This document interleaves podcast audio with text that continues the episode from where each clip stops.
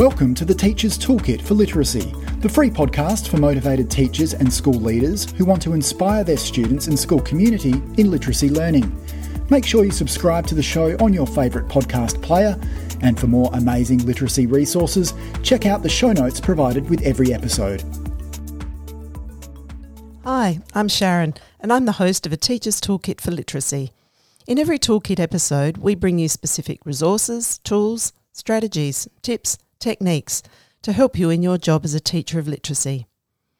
Firstly, we acknowledge and pay our respects to the Kaurna people, the traditional custodians whose ancestral lands we gather on. We acknowledge the deep feelings of attachment and relationship of the Kaurna people to country, and we respect and value their past, present, and ongoing connection to the land and cultural beliefs. Hi, everybody. Great to be here again. Yes, and welcome everyone to the podcast. In every toolkit episode, we bring you specific resources, tools, strategies, tips, techniques to help you in your job as a teacher of literacy. It's all about being a professional and uh, making those choices that affect you in your classroom because you're looking for the betterment of your students. We hope to open some doors for you as you make those choices. It's about using the fullness of the Australian curriculum and uh, my favourite quote at the moment is Great teaching can never be packaged into a program. I love that that's your favourite quote at the moment because it's your quote. It is. I love it too. Great. Yes. And we've had lots of downloads of um, the podcast, which is fantastic, and lots more people joining the Facebook group. Welcome to newcomers to the Facebook group. Um, that's where we can chat chat even more about things, and we love that people are more people are introducing themselves on the Facebook group, um, and um, you know, having a bit of a community that's developing there. That's great. Yes, mm. and I particularly love. You know, we've got not only is it widespread where um, people are from, but we're also um, across the year levels. You know, we've got some secondaries mm. that have joined us. Mm. We've got um, you know primaries and preschoolers, and um, so you know it's really a mm. rich mm. community. And I really love that. Um, you know, people are feeling that this is going to be somewhere that they can not only. I know through the podcast, people have been giving us such good feedback about what they're gaining from the podcast and um, even though we're in the early days of the Facebook group, that I hope that you know we can um, open more doors again, as we mm. often talk about with what we're doing. Um, open more doors for conversation and sharing of things mm. that are that people that are. Oh wow! Sorry, everybody. That was a really jumbled sentence. Sharing what uh, people are doing in their um, you know, in their questioning and wondering, but also what they're trying out in classrooms. Fantastic. And um, we hope in the podcast we give you some special insights into uh, literacy teaching and learning. Um, we want you to um, have practical tools that are really, really help you uh, in what you're doing in your day to day teaching, as well as being grounded in really good research. Um, and I think time to have a bit of a chatty ramble, Sharon. Oh, always love that bit. Yeah. Let's go. well, should we start with uh, we went out to play bowls the other night. We're not a really sporty family, um, but we did go out to a, a bowls night. Well, and um, let's qualify lawn bowls, lawn bowls, not ten pin bowling. No, so and um, I think we did pretty well. I mean, we got seemed to get better and better as we went along. Yeah. Yes, but uh, we will say we were fairly widespread on the green. Yes, but not did you only in person, but of course, just well, we had two. I don't even know what they're called. Two lanes. Two. Mm. But did you over the evening feel like you were getting closer and closer to that white ball, or not? Well, let's just say I mm. got so close on one that we had to take a photo of it. Okay. so, we, we won't put that up on the Facebook group. But no, we won't. No. And also, you've been looking at um, your Germanic history. Yes, I have. Actually, that's been such a um, wonderful evening um, activity that whilst my um, brother and sister have done a lot of work for our family history, which I'm just going on the back of now. Um, what I've really loved exploring over the last week is going through. Um, so, out of the 16 great great grandparents that we have who all made their way um, by ship to Australia in the 1800s, um, Sailing ship. sailing ships. Hmm what? Well, just yeah, it's at the 1800s, isn't it? So that's sailing ships. Yeah. yes, yes, not not cruise Yeah. I was. I was just looking for something to say, so I just said sailing ships. Right. Um, so out of the 16, we've got 11 of them. We know which ships they came to Australia on. So I have actually loved looking through the passenger lists for each of those ships um, to just learn more about not only what the uh, captain was writing about, what the passage was like for that um, journey, but also because, of course, in the 1800s, when um, South Australia is a very early um, European settlement, um, was, you know, as people were coming to bring different pro- professions to the state, Mm. um, it was really interesting to see that mix of um, those who came and what kinds of crafts and um, early skills were required, or skills were required for that um, early setup of new new colonies. Although I'm always very mindful of the fact that the skills and all of the knowledge already here Yes. in Yeah. South Australia, particularly in this area where we live, the Kaurna Mm. people, that yes. they really already had everything sorted out Mm. about Yep. living in and looking after and nurturing this country right. that we also now um, are able to call home. I Just had a random thought, Sharon. Oh, did you? Go what, for it. What would they do on those sailing ships if someone misbehaved? Would they? I don't know. I haven't found any records of. Yeah, I was just wondering. Well- you know, would they lock them in their cabin and um, and uh, you know, just for not like it's a bit like a behaviour management program? Well, I don't know, but that is a really random question, Phil. okay, we'll leave it there. Um, all right. So, Sharon, um, it's such a teacher question. I'm sorry. it's like, you know, in conversation, yeah, question. Oh, I wonder how they manage bad behaviour. have Well, you yeah. have you been worrying about that lately? well, I think I was wondering if it was uh, you know time out first and then buddy person second, and I then don't you know, but let's and then you go to face the captain at the end. Well, let's Mm. face it. Um, on many of the ships, you know, bad behaviour was already why they were on the ship. Yeah, that's true. Um, And then the ultimate was walking the plank. I think. Uh, anyway, I think Um, I think that's I think we're talking about another category. right, that's really bad. Now it? we're into pirates. Okay. All right. So um, now in classrooms this week or in schools, Sharon, what's yes. what's been oh, happening? Well, first of all, share your wonderful piece that you're, um, you know, really working towards with your Well, classes. I at do some music teaching, um, and I'm got receptions to year fours, and we're working towards a music concert at the end of the term um, with our percussion instruments and singing and xylophones. Yeah. So we're all pretty excited about that, and got some. well, we're also doing some dancing. So Oh, I Yeah. know, and I love all the music that you've been sourcing and mm. thinking about. Thank heavens for Spotify because it's just so fantastic for making up a song list for, um, and then different types of song song lists for different purposes. Well, and how much you can explore through Yeah. a platform like that, Yeah. so that you can really explore such a wa- wide range. Not only explore it, but access it, yes, which we're we're always talking about. You know, in terms of Mm. text for students. Mm. You know about access. Same on my music for Mm. you is the text.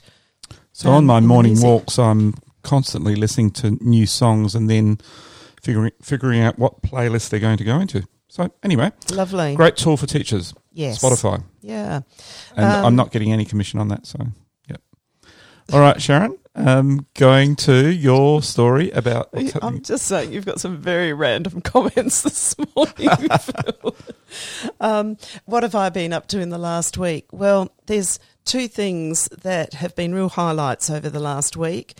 Hmm. One is working in with um, a reception teacher, and for us at the time of recording this, it's early in the big early in the new school year for us.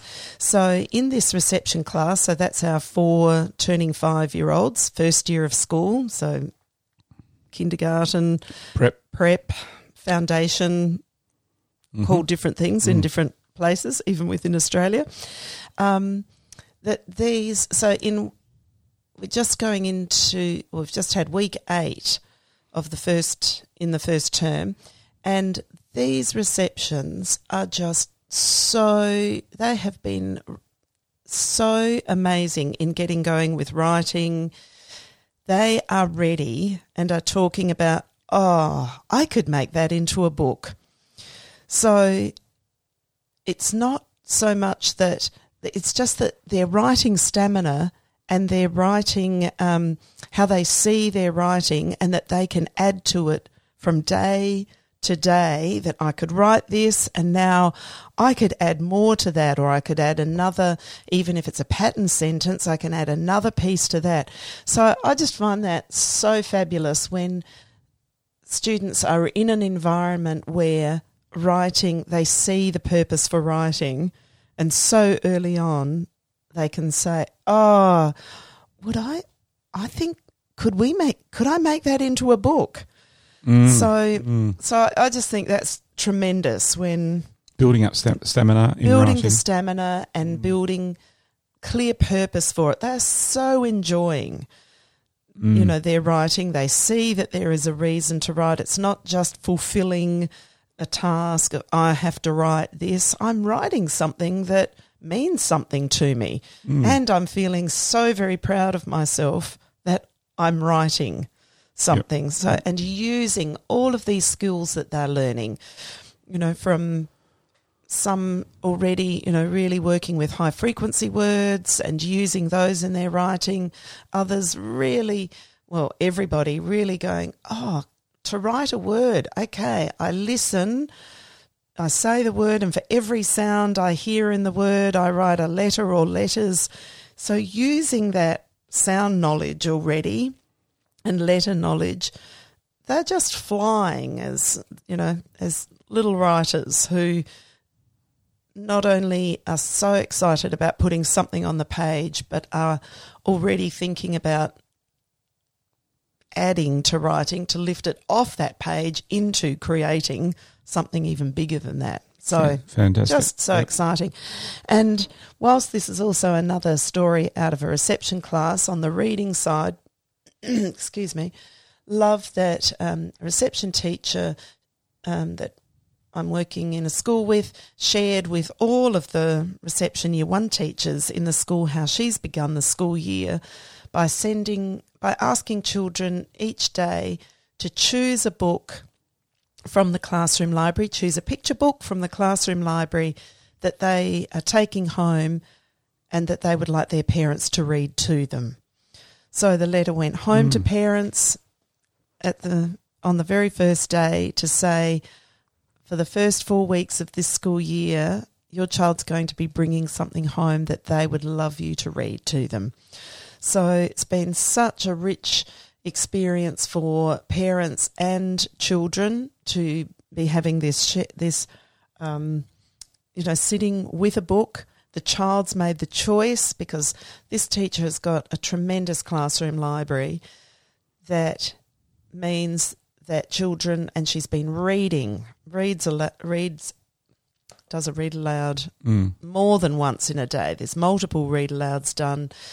Um, and so children are being introduced to lots of the books that are in the classroom library. So it's very easy for them to make a choice at the end of the day. I was going to say there would be a lot of take up of the books in the classroom library because so many are being read aloud. Read aloud. That, that's wonderful. Yes, really. Yeah. yes. And then, of course, children coming back in in the mornings to return the book and sharing with others, just in that process of returning books, putting them back into baskets, saying, Oh, I love this book, or children talking to each other. Which one did you borrow? Would you like to borrow mine? So there's this wonderful community of hmm. and engagement with that classroom library. Doesn't mean that they can't take books home from the school library as well, but the teachers just found it to be such a magnificent way to to begin the year within the classroom library that spills into home and is valuing the importance of being read to and a way for parents to really feel engaged in that early well to keep valuing read aloud and that early reading process and that talking that they're doing about books. So um, that shared I love with the them- way that um, the, the it brings a community together, um, having a classroom library, but as well as in conjunction with the read alouds. yes And now yeah. you're bringing the the parents in with the community. So Yes. that principle of uh, or timeless T of together yes is really a key part of the whole classroom growth. yes yeah uh, isn't it? yes Growth in literacy. yeah Yep. yeah so Your your children will fly in this approach. Yes. So that they're my two sharings for Yep. the week. Thank you. Fantastic. And um, with some leaders, you were talking about standardized testing, Sharon. Ah. Um, Yep. Okay, so as a lead into um, today, Yeah. so session today we're calling from testing to showcasing. I reckon you should trademark that. It's fantastic. From testing to To showcasing. showcasing. Wonderful. So, What does that mean, though? all right, are we launching straight No, into that, or no, shall no. I? No, just go back. Go back a just step. Just go back Yeah. one step. So Yeah. I suppose um, so because it's early in the school year again, um, too, and because it's in this year, 2021, um, in the previous year, 2020, in Australia, our national literacy and numeracy assessments didn't go ahead because of COVID. So, for the first time in Many years. number of years, um, this there, there wasn't. Um, well, they just didn't go ahead. So, of course, now that this year we are back to, and it's not our only. Well, that's our only national assessment, um, and each state has some of its own, um, like state-based tests. Standard. And we're talking yes standardized Yep. um, like, like PAT-R.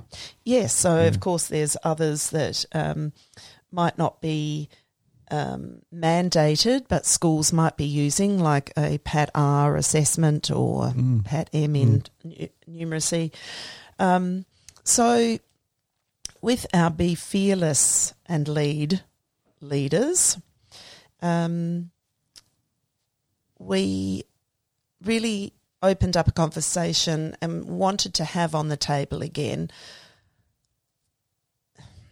this back, you know, thinking about NAPLAN because as teachers and as leaders, we we all understand that it is a one day in students' life. It's a snapshot. It's a one day piece for children, but all of us are always thinking, well, we just want to check in like, are we doing the best?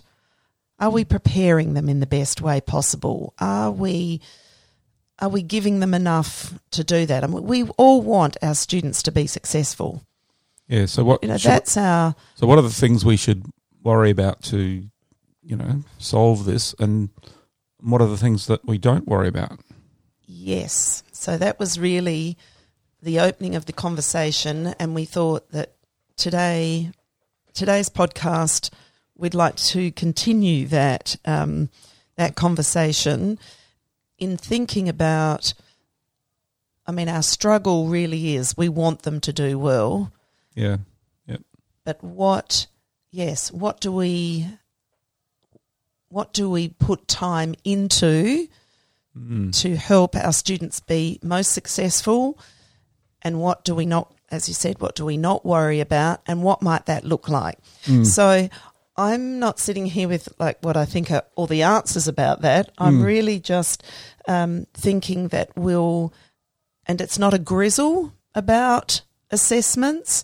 It's not an ulcer inducing analysis of it- the assessment. because they're a part of our lives, and um, we realise all of us realise that we, you know, because we one of our timeless T's is transformative tracking, uh, which means there's all this assessment that you're doing as a teacher every day, um, every day of the year, Yes. um, that is really rich assessment yes and really honed in on what your kids really need yes and how that's going to change your teaching for the next lesson.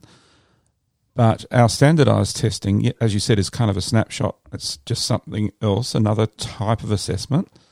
It's not, if you made a big assessment pie of what's the biggest part of that pie would be your transformative tracking that you're doing in your classroom and just one, and your teaching and your teaching and your one, just one small slice of that pie would be the, t- the standardized, standardized tests. tests. That's right. But they're just an integral part of the whole, getting that whole picture of the whole child, isn't it? Yes, Yep. yes. Um, and I love that ACARA makes that point. So our um, curriculum, the Australian Curriculum Authority, um, makes that point that it is only a very small part Mm. of a child's assessment data. yeah, the picture of the in child. that sense, that Mm. picture of the child. And I love that they quite upfront also say, I mean, every teacher, we all would believe this anyway, Mm. um, that that um, ACARA believes that the best preparation for NAPLAN is instruction in the literacy and numeracy content in the Australian curriculum. so, just your normal teaching, the everyday Mm. teaching that we're doing not doing anything special. fullness- Yeah. in the fullness of the Australian curriculum Yep. because the Australian curriculum is really full and rich, and the NAPLAN, our literacy um, assessment, is or standardised assessment, and other areas, but we're just focusing on literacy. Yes, Yep. um, is really looking at isn't looking at the fullness of the Australian curriculum. It looks at aspects of those things, which is why we've called today from testing to showcasing, because we think that you can actually construct any of those formal assessments, those standardized assessments, as really an opportunity for students to showcase what they can do from all the wonderful things that they've been experiencing from that fullness of the curriculum. On that standardized test, it's an opportunity for them to just show the very best of what they can do.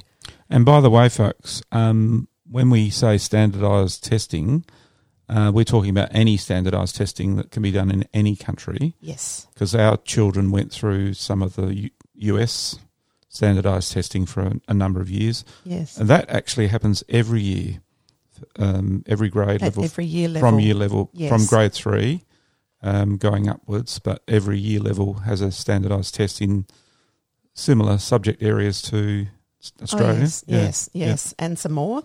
Yep. Um, well, in depends which state of the US you would be in, um, but yes, But th- what we're talking about today does apply across, you know, because you know it is in other countries. It's, uh, when we say NAPLAN, we're saying that's Australia's NAP standardised test. Yeah. yes, Yep. yes.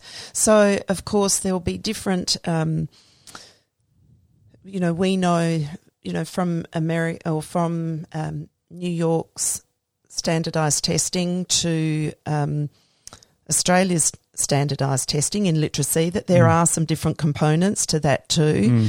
but we're just really talking in general terms around um, standardized testing as in reading, usually having a multiple choice component, Yes. and in writing, being asked to write on a particular, being given a topic to write about. Yes. So there may be other aspects, like I know that um, you know, in New York, our children were asked to write an extended response. So it was in the reading. So they were writing about the reading. In Australia, we don't have that as a component. It's it's purely the multiple choice part. Okay. Yep. So, so that's just a little um, bit of Mm. yes, well, background information, I suppose. To we we recognise that there are different types of assessments, Yeah. um, but as I said, I'm really just going to talk about that.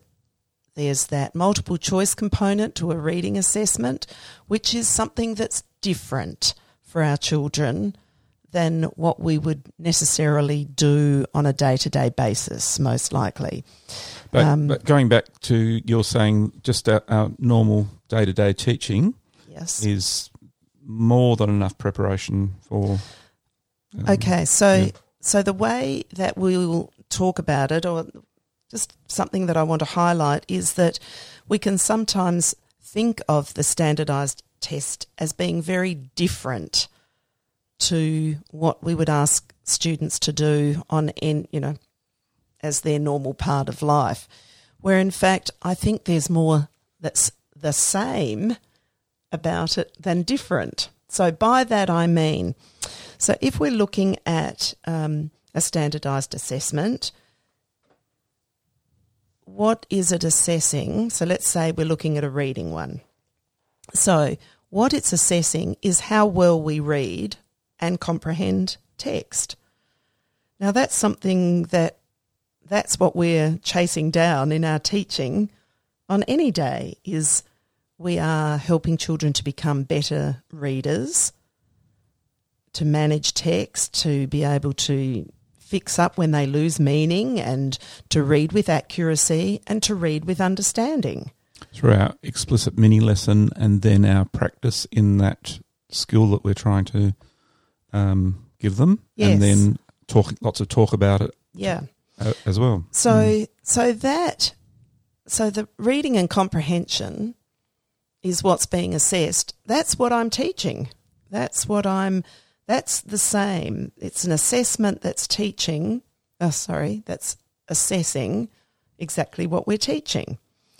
So I'm thinking, you know, am I doing in my teaching, am I helping them to grow as readers and in their understanding and accuracy, then I am doing my absolute best then for for growing them as readers and in writing as writers. Mm. So um, so reading and comprehending texts is our main game. Then, in an assessment, we might be asked to read a range of texts, a range of genres. In any day, that's what I'm also teaching my children to do. I'm teaching them how to read fiction texts, informational texts, poetry, biographies, um, you know, that whole range of um, imaginative texts like some fantasy or some um, mystery or um, family stories or so so my range of reading I want to cover all those types of reading with my students so that would mean if they're going to experience some of those on an assessment and in our NAPLAN, they are asked to read, read a range of different types of text. So I want to make sure that in preparation, just because in my not preparing for the assessment, but preparing them to be successful readers, I want them to experience a full range of texts, different types of texts. So by doing that, then I'm also, of course, lifting vocabulary across a whole range of topics and subject areas and concepts and ideas. So that range of texts that I read aloud and bring to children, I'm going to be quite intentional about that. Hence, having a really um, full classroom library of, you know, a range of all those things. Yes. Yep. Yes, and ones that I intentionally will bring to read aloud Yep. as well. So, you know, that that we're we're reading aloud all of those types of texts so that we can talk about them and teach through them. So learning how to read those types of texts through the read aloud and through modelling and explicit teaching that we're doing so children can tackle more of those kinds of texts for themselves. So, And including shared enlarged text with all eyes on the text. yes, yes, yep. So, where we can, that's where we can do our explicit teaching. So, Mm. by read aloud, I'm also meaning reading aloud text that is enlarged. Enlarged, yeah. I Not just thought I'd throw Yes, that one in because, good. yeah. Yeah, good reminder. Yep. So now in an assessment, we might say, oh, well, this is different. We have to read, they've got to read X number of texts within a time frame. Actually, the time frame piece is about reading stamina. We're, if we are building students' reading stamina, we are really helping them be ready for to showcase what you know how much they can read during an assessment. So if we if we haven't got students able to read for an extended amount of time, then that would be a disadvantage then when they came to an assessment to say, um, I can't read for that long or I can't sustain my thinking for that long. So that's why we want to build reading stamina. That's why that, that daily independent reading, that daily time to read for, you know, and we know from the research that students who read a lot do really well on standardized tests. So if um, you've built, been building up that stamina over the year and independent reading time gets longer as you go and they, the children can focus more on the reading uh, for longer, um, because some children, when they come to that standardized test, they really, you know, they they may give up after 15, 20 minutes because they just haven't got the stam- stamina to keep reading. Is that, That- right? Well, that would be true. That, but it's not just the stamina time wise; it's the stamina for doing the thinking Okay. as Yeah. I'm reading, Yeah. isn't it? You Yeah. know, so that if if in a standardized assessment there might be five or six pieces that I'm reading during that time and different types of genre, Mm. then I need stamina for mm, what kind of thinking am I doing? Mm. What do I know about this? What am I bringing to this? And it's becoming a much more automatic process than because if I'm if that's my habit, if that's my stamina of every day, I'm reading every day and thinking about my reading and reading accurately. And talking about that because, you know, we yeah, but we, in oh sorry, in an assessment, of course, that's Oh, a you can't- difference. We can't No, talk about it, that's right. But building up all of that during the, you know, every day. Then the talk's in your head, isn't it? Yeah. And the talking about it, Yep. of course, the talking about it builds, really helps us to build understanding. Yep. So, um, lovely um, example from some teachers as part of the project, um, sharing back last week. In fact, a number of teachers shared this back. We talk about, um, you know, that at the end of independent reading time, having a turn and tell where pairs have 60 to 90 seconds each to talk about their reading for that day. Sometimes there's a focus, um, sometimes it's just talk about your reading. Teachers just reported back how powerful that has been Mm. after reading to just have that quick turn and tell time. So it's not discussion time because we want to build in discussion at other times. Um, and by that I mean it doesn't always have to be a turn and tell, but the turn and tell of But- just having 60 to 90 seconds of uninterrupted talking time to tell about my reading and to tell about my thinking or to tell what I noticed Seems to work. adds such power to students working towards accuracy and understanding. Mm. And might I bring in our timeless T of thinkers talking? Yes. Really is what we're talking about here, isn't it? So Yeah. those timeless Ts, if you go back to that podcast way back, um, crucial one, isn't it? Yes. Yeah. Yep. Yeah. Um, so mm, every episode. What was I saying? I'm Oh, lost. you lost a bit. okay. Well, we won't talk about bowls and we won't talk about family history, but we will. no. Oh gosh, no, you're really confusing me. um, But we were talking about the um, reading stamina. reading stamina and how. talking about and so what we're really Mm. building is if we're building automaticity for thinking accuracy as we're reading so understanding Yes, and yes. accuracy as we're reading across lots of different genres then we really come to an assessment like a standardized assessment really being able to showcase what we can do as a reader the thinking that we can bring into this Mm.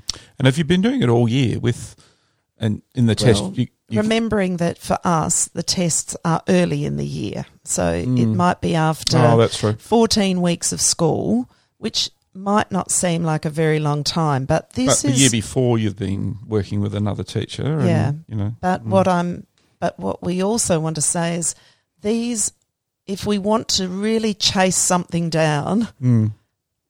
habits and behaviours of of good readers early in the year, that's what we're going to spend the first term, the first ten weeks of school. Really, this is something worth chasing down. The habits The and behaviours of of good readers. everyday Mm. reading And writers. and thinking about reading, working towards accuracy, chasing down that students are reading books that are just right for them so that they can do this work and grow So as you, readers. So Mm. we're really, so the mini lessons into your first number of weeks are really based around that building your habits and behaviours of good readers and writers, yes, isn't it? yes, whether we've got standardized tests coming or not. Mm. That's what Mm. we're really Yep. chasing down because they're the things that are going to count when it comes to growing readers. So, just an example, Sharon, you'd have a ex- explicit mini lesson in one of these habits or behaviours. The kids would then practice that in their Just Right books from their classroom library, and then you'd have a Yeah, think- or the school library or from books from home. and then you'd have a turn and tell towards the end. I mean, that's just doesn't have to look exactly like that, but um, are elements, yeah. if we talk Mm. about that, there would be, um, because reading is a process that we need to, s- it's an in the head process. mm, And so, for our students to be able to know how that process works, the explicit teaching is required that a teacher will do, will let students into the thinking that a good reader does Yep. by doing that and thinking aloud as they are working with a text. but as So a through read mm. aloud, through shared reading. So this then leads us into. I was just going to say, as a mini lesson though, it's not a you know. Then you have the, the students must have the, the yeah, prac- then the they practice. try it. Then they That's try it. right. So Yep. what they've seen Yep. a teacher demonstrate Yep. and think aloud, then it's my opportunity to try that out. And we have a podcast about mini lessons and so so forth. Yep. So this then leads us to one of the differences between. So I've just talked about that reading is an in the head process, and as a classroom teacher, I am finding out about my students as readers by sitting next to them and seeing and hearing what they're doing as they read. So I'm really having my eyes and ears, especially my ears, on what students are doing, how they how they're fixing up as they read, um, where they're getting caught up on what they're reading, where how well they're reading, you know, with accuracy and with understanding. They're the things that in the classroom situation, I'm learning about that reader by being with them. In a standardized assessment, for us in Australia in the NAPLAN, what we find out about what students can do in their reading is through a multiple choice question. That's the different. And that's a difference. okay. So that will often beg the question then. People say, well, then should I do lots of practicing with multiple choice questions? Oh, good question. So and and it's it you know in my head that makes sense. You know that's where um, you know that's what they're going to be doing in the test. So is that what we practice? And I remember my first, you know, when we first had standardized testing here, where I thought like that was my that was my exact struggle. Is that is that what's going to help my students be more successful at this? What I have found is that students need to know how multiple choice questions work, Mm-hmm. but they also need to know the thinking that needs to be, um, you know, what a good reader is thinking as they look at those questions. So I find that it's still actually something I can model, but I don't need to give lots and lots and lots of practice in doing that. It's more about them knowing what do I do when I come to multiple choice questions? How do they work? So it's being So- cl- clever about it. Yes, yes. So it's really, once again, giving some insights in how I can do well with Yep. multiple choice questions. So, um, we, I'm just going to mention a few of those things that um, can become mini lessons for that. Um, and that I can demonstrate these things, and um, this this will be a resource, or this is a resource sheet that's um, part of a standardised testing pack that's on Teachific for those of you that are um, And it'll be in the show notes, the link, yes um, because it's already, already on Teachific. And so anyone who wants to get that will be able to. Yeah. So if I so here here is, would be some tips for helping students to do their best on multiple choice questions. So once again, we're talking about we're just showcasing. We're doing our best on this because these aren't the usual ways that we are um, being asked to think.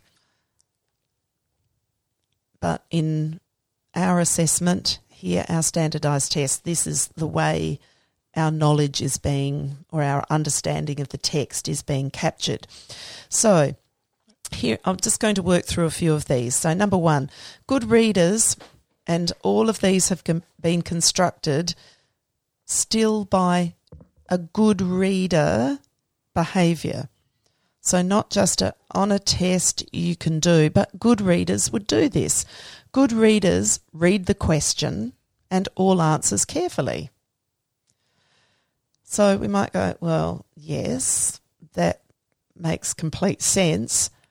But for our students, when multiple choice questions aren't part of their experience, we can demonstrate how that works. So it's important, we can say, you know, we can demonstrate how it's important to pay attention to specific words in the question and details in the answers. So I can have an example of that, and a shared example of that is a really good way to work through that. So, So if we've got- text. So some enlarged text. So if we've read something and then here is, so I've got some text that we've read and here is, um, Here it is on the whiteboard. here's the question. Wherever. yes, um, whiteboard, perfect place for it to be because, um, you know, we can access that from different, um, um, like for us, you know, there are practice Mm. or past tests that we can use. Um, but then I can open them up to, um, okay, so I can read the questions. Then I can also teach them. So there's a strategy that um, some of you will have come across, or lots of people would already be using. But I could use something like QAR, the question answer relationship strategy, which talks about the four types of questions that we can be asked. And those are there are some that are in the text questions, and there are some that are in the head questions. So in the test in the text questions, they are we know that some answers will be just right there. So it's a right there question, and I can just search for the answer will just be right there. Then there are think and search questions. The answer isn't in one place. I have to think and search. The answer is going to be in, it's going to come from different parts of the text. I can see why it would be good for children to know that that that's actually what's happening here. Yes. You know, yeah. because otherwise it's a bit of a you know it's a mystery, isn't it? The Yes, yes. And so this is why we need to know what it is we can model, what kind of Mm. thinking we can demonstrate. And of course, this isn't just for multiple choice questions. This is actually thinking about text. This is actually about um, sometimes we can find out, even if we as the reader are asking ourselves questions, sometimes we'll go, "Oh, hang on, what, what just happened there? What's oh, the answer's right there. That's what it was. So on this resource you've made up, um, you've got the actual mini lessons that teachers can go through. Uh, so there's there's two parts. There's Yeah. a question answer relationship resource that's Yeah. got those four types of questions, Yep. um, and I think that one's separate from the um, yeah, it is. Yeah. Yes, On on, Teachific. Teachific. It's separate from this other resource. But there's just eight tips for helping students do their best on multiple choice questions, and they're all things that we could model. I wouldn't spend a whole lot of time on um, on doing lots of practice with those things as much as I would spend on just opening some ways of thinking. Now, what would I choose from that list? It would depend on what I see my students needing. And also, uh, I would see discussion and talk would be really valuable about these things yes, because you're going to really cover the needs of the children, aren't you, when you get them talking about that's right. That's right. they're understanding. Yeah.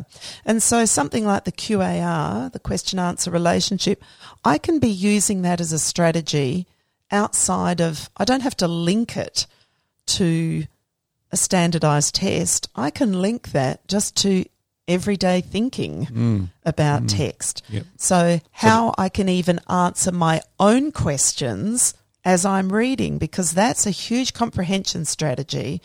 That as a reader, to check in, to read with accuracy, I'm asking myself questions. So then they're used to doing that in their normal lessons. Yes. Um, and then when they come to the test, that they know that this is going to be a powerful Yes. thing that they can yes. use. But I, wa- I, I want to point out like it's not the only strategy, Yes. but it is a strategy. It's a repertoire. And so that may be new for some people, or it may be, and so that would be, that can expand. As you say, we love using that word. We really hope that, um, you know, one of our goals is to help build repertoires of strategies and For teachers. tools and techniques for teachers so that you can bring more strategies and techniques to your students as well. So QAR is is a good one to um, look to look at for for that, but it's not, as I said, it's not the only one. Mm-hmm.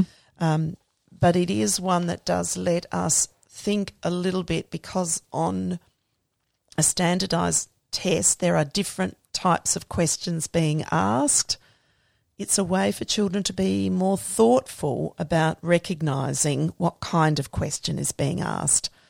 And so, therefore, I can look for information um, more thoughtfully. You know, I don't need to Mm. think that it's just completely random. Just a couple of other things from that multiple choice questions piece is that um, sometimes it will say in the question, choose the best answer. Now that lets us know that, that there's not a perfect fit here. We're just being asked to choose the best So there's degrees of of correctness. Correctness, yes. So out of these, so we can see that the question being asked there isn't a, it's going to be necessarily, um, it's not a right there in the text question. It's now asking you to make a judgment about that. So just tuning them into some of this language Mm. Can be useful. Um, and that if questions begin with or have within them, you know, and always or never, those questions are, are often ones that we can delete. They're very infrequently, unless, of course, it says in the text, always or never, or, you know, Mm. that um, kind of language. But if it's not in the text, but in the question, it's an always or never type question. Um, sorry, in the answers, it's always or never. They're very rarely ones that we can um, say are are ones that you know we'd keep there, because generally we'd look through the questions and there's usually two that we can we can go straight away. No, it's not that one. No, you mean it's that, not that the one. answers? Oh, sorry. Yeah. Yes, I'm getting. I hope I haven't been confusing No, about no, that. that's fine. Great. Um, yes, in the answers, out of Mm. four, there's usually a couple that we can, Mm. you know, pretty quickly, Discount. Mm. yeah, say, yeah, it's not those. Mm. And then it's down to, oh, it's either this one or that one. That's when we want our, you know, we want to be able to discount a couple and then go, okay, out of these, which is the one? So it's not if uh, you're not getting this, you just go for the answer C. Yeah, I think that is the other strategy, isn't it? You know, Oh, I well, have I've- definitely heard that I've heard as a strategy. Yeah. But do you know what we do say is we just we just find we just do our best. We we choose what we make the most informed decision that we yes. can. Yes. So whether I no, I wouldn't say just go for C. No. I, I want this is like with reading. We want to we want to work out the best that we can. It's okay. I was just misbehaving there, Sharon. Yes. Anyway, um, Um, what about right, so- what about uh, timing of this? You know, you've got NAPLAN or standardized testing coming up. Do some of this a few weeks before. What would you do? the question, the questioning part. Yeah, the multiple, you know, understanding multiple, Multiple choice and- questions. Yeah. What I would be thinking is the the multiple choice part. I wouldn't be doing that very much before. Um, you know, looking specifically at multiple choice questions.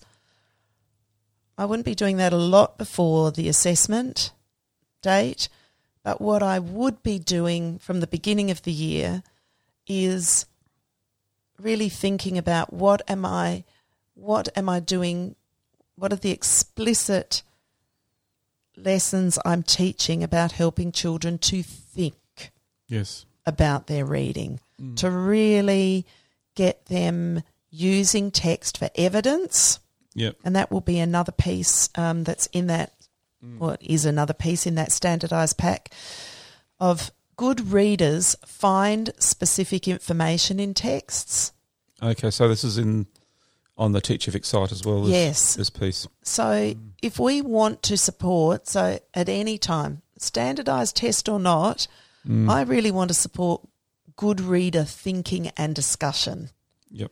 in class. hmm So I I'm doing that early. I'm doing that from the beginning. I'm building that in Mm. as soon as I can because they are good reader habits and behaviors Mm. that I can absolutely build on all of that then when it comes to talking more about um, multiple choice questions. I've got a whole lot of stuff that I can reference and go back to that my students are already doing and undertaking. And so the multiple choice thing w- would be just a minor thing towards Yeah. closer to the test. Yeah. So mm. so they're going to be drawing on all of the thinking and talking and ways, all those strategies we've already been exploring and practicing just in our everyday reading. How do we then use all of that knowledge to help us with multiple choice questions? So it mm. doesn't need if you do it that way round, it's Yeah. much stronger yeah. And just trying to focus on how to be really good at multiple choice. Yes. Yes. Yep. So I can do, they'll be better at multiple choice if they've had all of this other, you know, Hence, all of these other a good reason to, to them. grab those resources off the Teachific site because that they will really help you. Yes. So there's some. Um, so there is this one. You know, some prompts for um, teaching student good readers. You know how to find specific information in text. We can get them using. So when they're talking about text, to not just say tell about the story, but we might or tell about the text. We might start introducing some things like um, describe and explain Mm. What was happening, using words, phrases, and expressions from the text. Tell about. So if we're using, because we want them to keep, we don't want talk just to be, oh, I liked this book because um, it had a character in it, like a person that I know, and like we actually want them To use the we want them to deepen their understanding of text through all of the comprehension strategies, you know, through we've already talked about questioning and I'll actually reiterate that that questioning as a strategy is what good readers are doing. They are questioning. That's what helps them read with accuracy. Asking questions as they're reading of themselves. yes, Um, so questioning, predicting, um, inferring. We, you know, that inferring, we need what is it? What does that, how do I make good inferences? And in the question answer relationships, the author and you questions is really a lot about inferencing. So, how do I do that? How do I bring my background knowledge and my experiences and what the author is saying to work this out? So, the types of thinking that we're doing, we can also expand into this using evidence from the text as well. Um, what um, explain how the author that's just a prompt for you know we can finish that off explain how the author did this or built this or created this anyway so they are some great um, discussion prompt questions um, and comprehension you know thinking about texts that we can be doing right from early on in the year and I suppose if you the the children are doing writing using some of those things the author is doing, um, that's that's a powerful thing as well. You know, then you've got the relationship between the read their reading and their writing. yes yes Um, and and yeah. that piece that we um, Reading as a writer, reading like a writer Mm. um, that that without a doubt um, builds much stronger Yep. writing. Now we didn't even and, and reading. and reading, yes. Um, just before I move on to this other piece, um, the same and different for Mm. the writing aspect. It's that same thing. Writing. So we might say, oh, but in a in a standardized test, um, there's so many things that are different. Well, if if we have a look at what does the writing aspect ask us to do, well, it might ask us to write in a specific genre. There are times when children, when our students, we're asking them to write in a in a specific genre to help them understand how that specific genre works and to choose it to learn how to choose it because they're learning about the purpose for what that type of genre what are the features what it what's its purpose what does it do here so exploring a genre isn't isn't a new thing in a test it's actually we're being given a genre to write. This is our chance to showcase. Mm. This is the chance. That's why we want to be able to write in lots of different ways, in lots of different genres, and not only ever in the one structure of it. Or the one, write- or the one way of doing that structure too. Yes. we'll come Yes. come to that later. Yeah, well, Mm. actually, we won't cover it today, but No. in um, Another podcast. future podcasts, we certainly have got that on the agenda. Now, they're going to be writing within a time frame. There's writing stamina again, like reading stamina. So to write within that particular time is I'm showcasing. Let me show what I can do during this time. Using the writing process. I think this is something that I missed in the first year of me doing this with um, stu- with my own class as a standardized test, where I hadn't really um, got them thinking enough about so planning and editing as part of the writing process in most standardized tests are built into there is time given certainly for planning Mm. so i want to have some good mini lessons on different ways for planning A variety of ways. a variety of ways for planning Mm. not just for the assessment for any time for Mm. my my any day te- my any my any day um, any week Mm. And quick writes are a good way to do that as a rehearsal.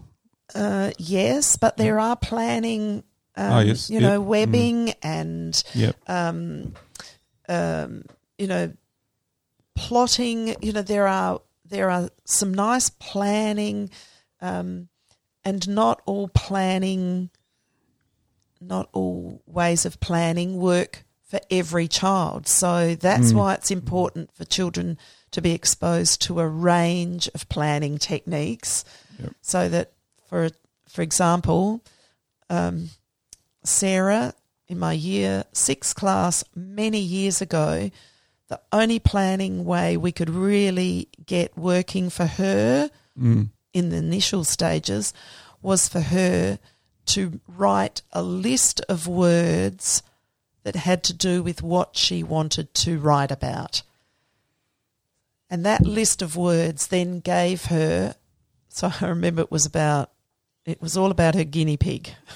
she just got this guinea pig. She just wrote the list of words around the guinea pig, Mm. and that gave her then a structure to work with. So she looked at that and then she grouped them. She said, okay, all of these words have to do with when I got it, these have to do with looking after it, these have to do with, you know, my ongoing costs for having the guinea pig. So, you know, children need different ways. Not there isn't one planning tool that will work for all students. Yeah.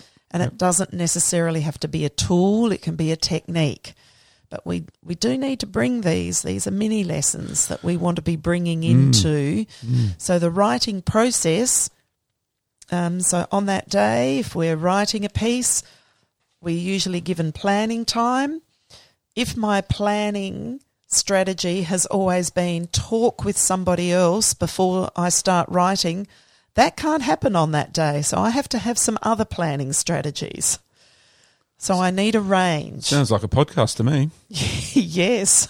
yeah, actually, if people, yes, if they can feedback, if that's something that, um, yeah, that I'd love to talk about that because there are a number of planning strategies. Uh, look, Pete, you've got, I know lots of you have got lots of those out there already. And sometimes I feel like I'm on a, um, Phil, I'm sure you'll, you'd get me off my soapbox sooner if you Mm. thought I needed to, but, um, that that piece, this range of we I just know for myself I had to open up a real range of planning strategies Mm. um, because one or two just isn't enough. But I think teachers would love to have um, a look at the range of types of, or even you know, we could come up with some, and um, people could write in with some. yes. Um, Yeah. But, but, um, so as part of that, sorry if I just yeah. because I'm aware of time. Mm. Um, so the writing process, you know, I would also want to build in that students use some of their time to actually read through and do a little bit of an edit before finishing it off. So these would be included in, and so there's one other resource that is part of this little pack, um, and that's called Top 10 Suggestions for Embedding Test Taking Skills into one is for the writing program and one is for your reading program. So, whilst these things, um, there's a lot of what these lists really do, there's 10 top 10 suggestions for each of them. But what these are doing are constructing the things that we can take into and we can showcase in an assessment, how these are just part of what we do as readers and writers in any day of our reading pro- reading or writing program. So sometimes ma- making, I know it's embedded in what you're doing, but do you sometimes make it explicit to the children that these things do connect with what they're going to do in the NAPLAN? Yes, I, I can. So, how we've been talking here about using, let's say, using the writing process, Mm. I want to have mini lessons on planning and I want to build in mini lessons on editing. And I want to say that they are that's they are good writer strategies that we're using with any of the writing that we're doing closer to the assessment I might we might remind people about right you're going to have some planning time for this writing In your standardised in your standardized test. So, which strategy might work best for you? Because you've been using them over Yes. the year. Yes. Yep. And if I've had the strategy where I'm talking with someone beforehand, I I can make that Mm. explicit that that's actually a strategy you can't use in this assessment. So, what would be the most, and you're going to be given 10 minutes to plan. So, what will be your best planning strategy? Now I can see uh, we're talking to individual teachers here, Sharon, or groups of teachers, but uh, there might even be a school strategy out of this. You know, a whole school strategy in how we're all going to, you know, do this as a school. You know, as teachers, we're going to um, have these approaches, and then your whole school will will be empowered to because the, So the, if the children are coming from a teacher from the previous year that's been doing similar approaches and goes to this year with they're going to have a whole you know 12 months before that uh, standardized test. I'm Yes, thinking. Yes, yes. Well, and in Australia, of course, it's two years between oh true. um, Mm. assessments. that's true. So, so what these top 10 sheets have really been designed for, they are for teachers, but I also created them with schools in mind okay so that when a school has, as part of their literacy handbook, there most schools will have a NAP. Well, in Australia, we'll have a NAPLAN component. Mm. You know of what we do in our school. This is what we do to prepare or um, have um, students thinking about or teachers thinking about NAPLAN, that these two um, resource sheets were really there for include for possible inclusion. I'm not saying just holers bowlers like that necessarily, but I Mm. think Adapt it's them. about Mm. giving some ideas into what we can what we can do to help our students showcase rather than feel that they are being tested Mm. on that day. So let me just can I just give a few examples here? Mm. So um, I'll go with the writing one because I've spoken less about writing than I have about reading. Um, the first one read aloud and discussion. So listen to a fluent adult read aloud a variety of imaginative, informative, and poetic text to understand the audience, purpose, language use, and features of a variety of texts. Haven't even got vocab in there. Didn't even like that's another one that you know should be in there because listening to you think of all of that through read aloud all of that knowledge and language and vocabulary that you are hearing and building How is that going to help you as a writer? There's a whole lot of things that you're taking into um, writing with you from from read aloud. Student independent writing. So involves students in daily independent writing of text for a variety of purposes. So we talked about that already as, you know, writing stamina and writing for, you know, in lots of different genres. Mm. Now, there are some mini lessons here. Oh, sorry, just back one. Student independent writing. Provide time, some opportunities for timed writing. So, quick writing as a strategy, and my goodness, the project schools we're working with, that quick writes are such a powerful tool for students to catch thinking and not be overthinking and giving them lots of opportunities to try lots of different things in a short timed write. Mm.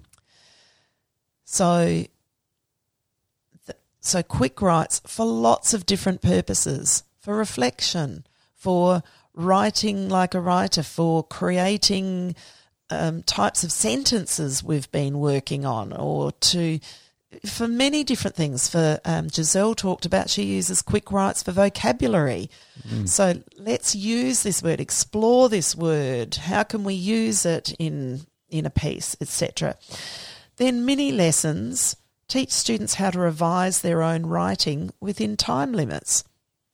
So I always used my quick writes as a way to, after doing a quick write, not after every quick write, okay, now I'm going to give you um, two minutes, reread it, and revise. What do you hmm. want to improve? What do you want to? So practicing those things. Um, but all of these things are being practiced and embedded within things I would do in my any day. Now, I know you're on a roll here, Sharon, but I think we might have to wind up. Um, okay. But my last question to you is Would you be fairly open talking about why the children are doing these things in relation to how it's going to help them in their standardised tests? I would definitely want to bring to them what they're being asked to do, what they're being asked to showcase mm. in this um, assessment. And yes, I would want to keep referring to what good readers and writers mm. will do to be successful. All right. Now, um, also, I, I think um, everybody, the, the resources that Sharon's been reading out to you, they're all on that Teachific site, and uh, you can go there to get those. Um, Sharon, um, we're going to the questions. Question. Oh, no. Well, I feel like I'm in an interview. You are. Question two. Um, good tools that you've been using. Now, I guess those are the ones you've been mentioning. Well, I I have. There is one further um, tool on Teachific that is um, just been put up. Um, that's part of. Mm. so you'll find all of these in um, on Teachific in our assessment category. Category. Um, we've called this NAPLAN. NAPLAN. I've I've actually called it NAPLAN PAT-R. Right. And then there's another one with QAR. So these are subcategories. Um, sorry. So you've got QAR as a subcategory. Yeah. Yeah. Okay. All right. It's not really an assessment. Okay. It should go under the. We'll change that, folks. Okay. Don't worry. Don't it's worry. just all under NAPLAN. Okay. Um, but QAR will also fall under comprehension. Okay, so so within reading, yep. it will go under comprehension. Right. Sorry about that, everybody. Just a little technical piece going on here, and yeah, don't mind us. We're, we're thinking through our websites here. um, um, well, and thinking through it purposefully because we want these this these sites to work for you. You mm. know, to mm. be able to find where they belong. Yeah. Um, you know, where it makes sense. Because there are main categories like reading, writing, assessment, etc. But within each of those main categories, there are subcategories, and we're trying to make it so that you can find things. Now, if you can't find something through that way of searching, there is another tool on the left hand side under resource types. It says find resource or something, and you just type in any keyword in there, and it'll find all this, all the Hopefully, we're still all the resources that have got that keyword in their title. Okay, right. Okay. Yep. Um, all right. So there are um, two flip charts. But so by a flip chart, I'm, um, and that's actually a category that we've got on there. I think. Oh God, here we are. Yeah. This is bad. Yeah. Sorry, everybody. I'll just talk about so Yeah. flip chart is Yep. an A3. So I enlarge to A3. Yep. Um, and it's a collection of so what I've got is it's called reading comprehension prompts to teach readers how to find specific information in text. Now I already talked about that as a resource earlier on, and you've got a single page of that in um, that pack. But in the flip chart, these are now if you enlarge it to A3, you've now got a whole chart of all of these prompts, one on each page, that you can bring to students for their turn and tell or for their writing about. Um, so that's another resource that's up there. There's a, th- a three, four, so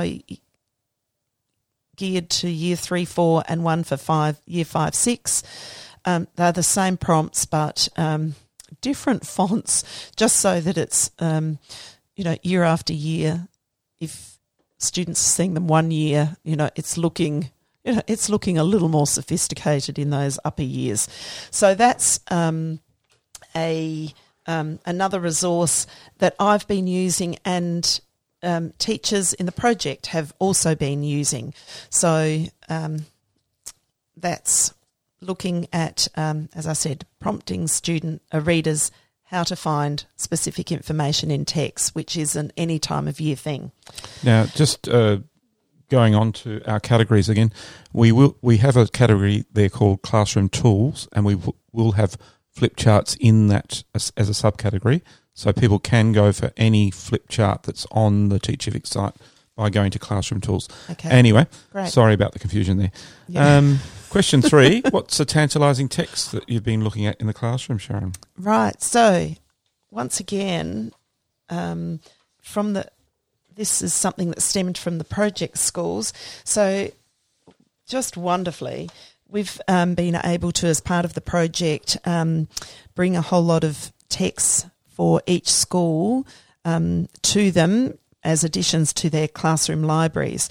And in the collection this year, um, I selected four um, our so these are books aimed at year um, at ten to fourteen year olds, and they are two books by the author Cornelia Funke, who has um, written a number of books. Another one of hers is Inkheart. These two books are called Dragon Rider, and the another in the series for the Dragon Rider one is called The Griffin's Feather. They're both fantasy texts and um, dense in chapters. So, um, 57 chapters or so um, in these, in both of these texts, with some wonderful features. So, the Griffin's Feather feature that I absolutely love in this book is not only are there tremendous chapter headings or chapter titles, but beneath each chapter heading is a quote from another text or um, a famous um, somebody. Um, and so I just think this brings such richness and depth to the reading experience for students because not only have we got these these wonderful stories of friendship and fantasy and quests, um, but we've got these other layers of bringing in through these quotes history and people who have lived post this time, but how they've connected what somebody has said, um, you know, not in the time of, you know, these, fa- you know, fantastical type quests, but from today, you know, as somebody and making that connection between somebody's words of wisdom Yeah. now and these texts. Anyway, I find them. The um, Cornelia is um, a German writer, so these have been translated from the German, the exquisite language. And one of the other things that I just want to mention, um, because it's not just these books that are great examples of this, but um, dense chapter books where we've got lots of um, chapters. I love to bring the chapter headings to students and have those as a list. On the whiteboard So uh, on a chart, or chart. Yeah. um, it's yeah, it's nice to anchor them.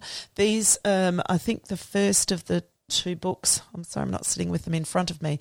Um, uh, has a map in it, so I would also bring them. You know, I'd enlarge that map um, and have that on show as we were reading through because it's referencing some known places, but then also fantastical places as well. So um, the idea of being able to reference that map, I always find really useful and mm. engaging for mm. students.